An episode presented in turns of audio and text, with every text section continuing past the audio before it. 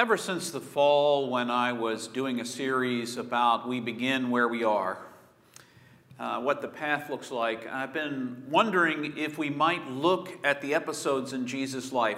Not all of them, obviously, because that would be a, a number of years worth of sermons. And we'll look at Jesus' episodes in his life at various kinds, but I've tried to put together over the last several weeks. Two weeks ago, we saw Jesus as his identity being confirmed in his baptism. You are the beloved, with you I'm well pleased. Uh, so we got confirmation of identity. Last week we got a sense of clarity because Jesus went into the wilderness, and in his time in the wilderness, it became clear who he was. He was not going to be like John the Baptizer and live out in the wilderness and eat locusts and wild honey. He was going to be who he was supposed to be and that time of clarity gave that to him.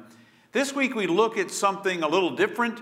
We're moving from the Gospel of Mark to the Gospel of John, and we're taking a look at the wedding at Cana of Galilee. Now, how I got into this whole series, you sometimes wonder uh, where these things come from, I'm told. And uh, back in December, I did a wedding. And the couple, I said, Do you have a scripture lesson you'd like for me to use? And they suggested the wedding at Cana of Galilee. And so ever since then, so Sean and Barry, you set me on this track. Uh, ever since then, I have just delighted in this powerful story from the second chapter of the Gospel of John. So let me just share it with you. And then we'll talk a little bit about what this might teach us a little bit about Jesus but what also what it says about us, uh, about who we're meant to be. So, chapter 2 of the Gospel of John. On the third day, there was a wedding in Cana of Galilee, and the mother of Jesus was there. Jesus and his disciples had also been invited to the wedding. When the wine gave out, the mother of Jesus said to him, They have no wine. And Jesus said to her, Woman, what concern is that to you and to me? My hour has not yet come. His mother said to the servants, Do whatever he tells you. Now, standing there were six stone water jars for the Jewish rites of purification, each holding 20 or 30 gallons. Jesus said to them, Fill the jars with water and they filled them to the brim. He said to them, Now draw out some and take it to the chief steward. So they took it. When the steward tasted the water that had become wine and did not know where it came from, though the servants who had drawn the water knew, the, the steward called the bridegroom and said to him, Everyone serves the good wine first and then the inferior wine after the guests have become drunk but you have kept the good wine until now. Jesus said this, did this actually, uh, the first of his signs in Cana of Galilee, and revealed his glory, and his disciples believed in him. This is the gospel of the Lord for this morning. Praise be to God. So, Little interesting tidbit. I, Linda has already got the sign. I said to her this morning, I said, There's just so much to know about this little story. It's just delightful. I have a lot I could say about it. And, and I said, But don't let me get lost in the weeds of all the little details. But it's very interesting. In the Gospel of John, Jesus' mother is only referred to as the mother of Jesus. She is not referred to by her name the Gospel of John. Just a little tidbit of information if you need a little cocktail conversation. Not that you're going to any cocktail parties anytime soon, but if you do, you've got some now. Gospel of John, Mary is always referred to as the mother of Jesus, just as the mother of Jesus without her name. So we've got a wedding. A wedding with a big celebration and a party afterwards, and people are all gathered and they're having a banquet and they're drinking wine with their meals, and the wine gives out. We're told that Mary is there, Jesus is there, and Jesus' disciples are there. And we don't know who this person is that's getting married, actually, and it doesn't really matter. They just were all invited. We're assuming they're probably some kind of relation to all of them, sense of connection. So Mary turns to Jesus, the mother of Jesus turns to Jesus, and says to him, Hey, they've run out of wine. And then Jesus says, What is it to you or me? Now, I, have read a number of, you know, it sounds disrespectful or sarcastic or any number of things, but it might have just been a common Semitic phrase to say, it's, it's not our business. It's, it's, you know, this isn't, this isn't our business. But to make it a little clearer, Jesus even goes further to say, it's not my time.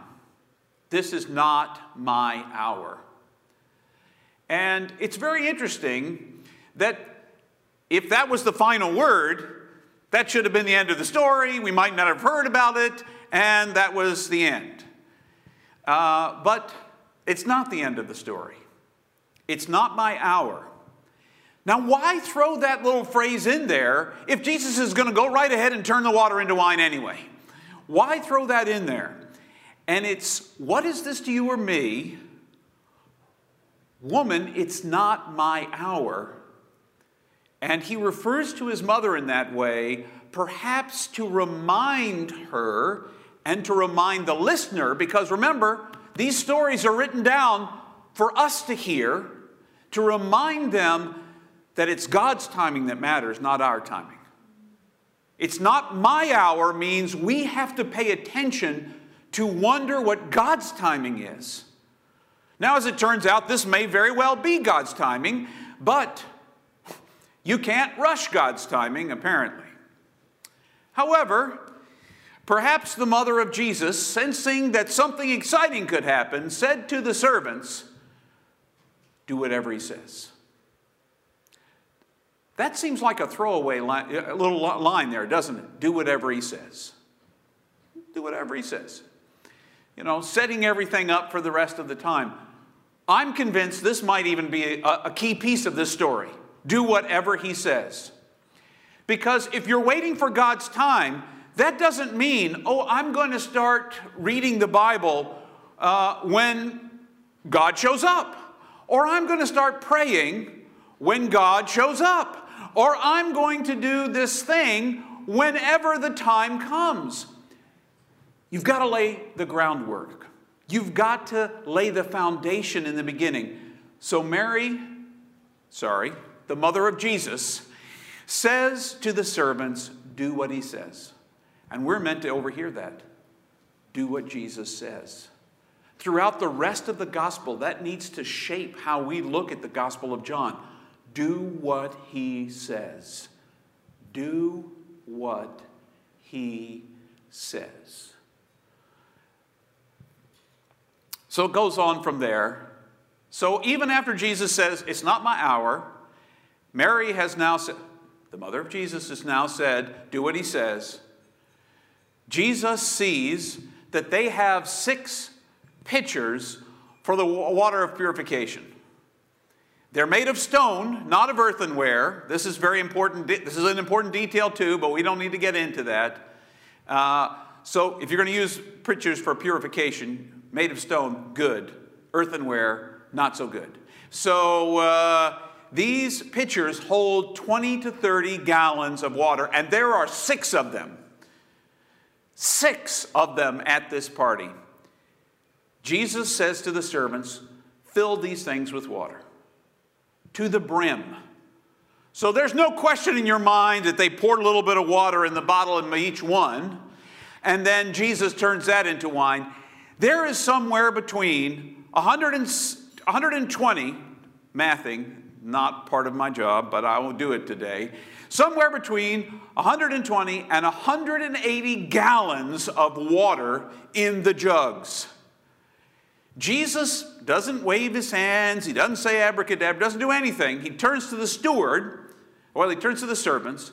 He says to the servants, Draw out a measure of it and take it to the, uh, to the steward, the person who's in charge of the whole uh, wedding party event, kind of uh, the manager of, uh, you can think of him the manager of the party. So they take a measure of this water turned into wine to the guy who drinks it and says, Oh my gosh, these guys have broken completely with tradition. So he calls over the, you know, the bridegroom and he says, Dude, you saved the best wine for last. Everybody else waits till everybody's drunk because then nobody knows how good or bad the wine is because they don't care. It's just another glass of wine. You've saved the best for last. This is this is unbelievable. This stuff is really good. And the steward, you know, has that common explanation, and Jesus' disciples look at him and believe. So, what are we to make of a story? Why is this Jesus' first sign? Here's a couple of things that I think are important for you to notice. First of all, 120 to 180 gallons of wine is a lot of wine. It's a lot. It's more than most of us can drink at dinner tonight. Uh, uh, unless we're with a party of a, you know, a couple of hundred people, then maybe we'd be okay. It's a lot of wine, it's an abundance. And I think Jesus is making a statement. This story is meant to tell us that God is a God of superabundance. God doesn't make a small bottle of wine. God is all about superabundance. There's a lot, to, there's enough to go around. So much so, it's, it's like the stories of the feeding of the 5,000. When Jesus feeds all those people and there's 12 baskets left over. Because God is about lavish giving. And it's not just lavish giving about stuff, it's lavish giving of whatever God gives us. It's almost a wasteful giving. What are you going to do with 120 to 180 gallons of wine at the tail end of a, uh, of a wedding party. You can extend the wedding party, I suppose, until everybody can drink all of the wine. You can send some home with everybody, I suppose, if they brought their own containers. What are you going to do with all the extra wine when you're drawing to the end of the party? It's always been it's already been clear by the steward we're getting near the end of the party. And they save for the last the worst wine and you've saved the best. You've saved the best for last. So we've got the abundance of God. We've got the power of transformation, and this is probably the most important thing. You and I look at those stone pitchers, and we see first empty ones, and then pitchers filled with water. Jesus sees the potential for wine.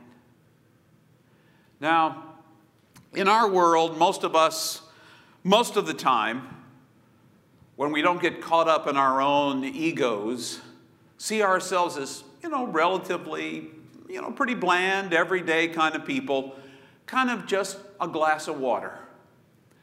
When Jesus looks at you, Jesus sees a fine wine.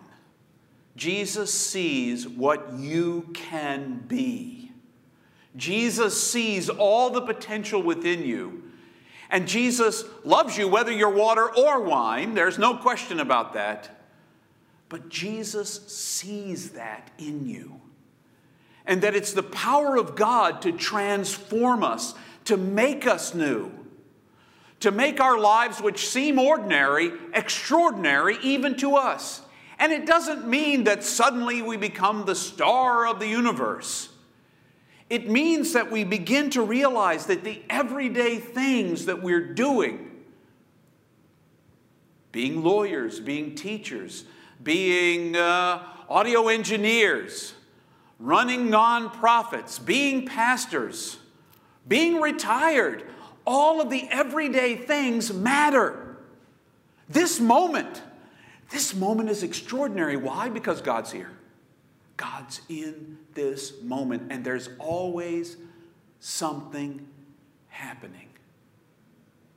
Now, I've seen people transformed. I've seen myself transformed. I've seen myself over a lifetime begin to have different sets of values grow on me. Not simply because I chose those values, but because God changed me from the inside out so that I began to value each moment for what it is. I'm not always good at it. I'm still learning. You know, I've only been around for 58 years. You know, perhaps when we've been there 10,000 years, bright shining as the sun, I might have come to a point where every moment I, I just like slurp it in.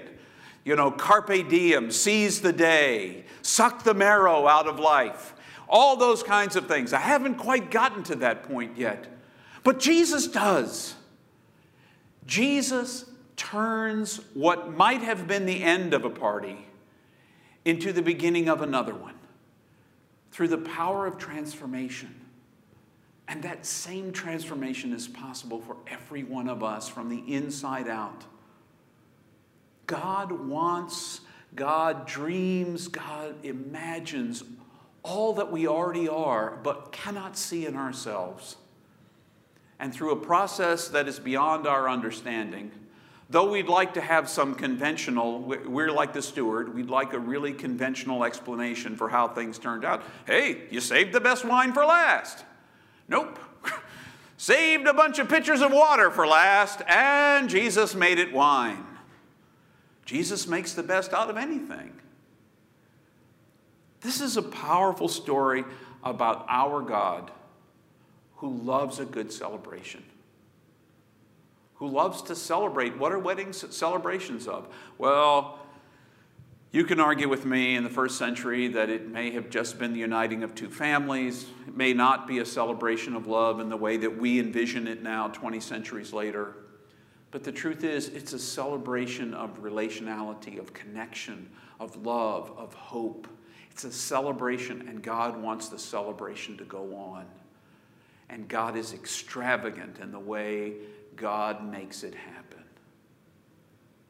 This thing we do on Sunday mornings is supposed to be just a taste, a taste of the celebration of how good it is, how much God loves us, how much God wants us, how much God wants us to want each other and to want God back. How much God would just love for us to love. Because that's who God is. That's who God is. God is the abundance in our lives if we just look. God is the celebration and the transformation that is possible for each and every one of us if we simply trust ourselves to God and lay the groundwork. Do what He says. Love your neighbor as yourself. Love the Lord your God with all your heart, soul, mind, and strength. Or in the Gospel of John, puts it in kind of another way altogether. This commandment I leave with you that you love one another this new commandment that you love one another. What power there is in that. What world changing power is that? Not at the tip of a bayonet or a spear or any weapon. Love could change the world. And it's not some kind of utopian, idealistic value. It's a godly value. And it's not about power over, it's about power to love. It's power to sacrifice, to be vulnerable, to take risks. God does that for us. And in this first sign from the Gospel of John, we see rolled up in one.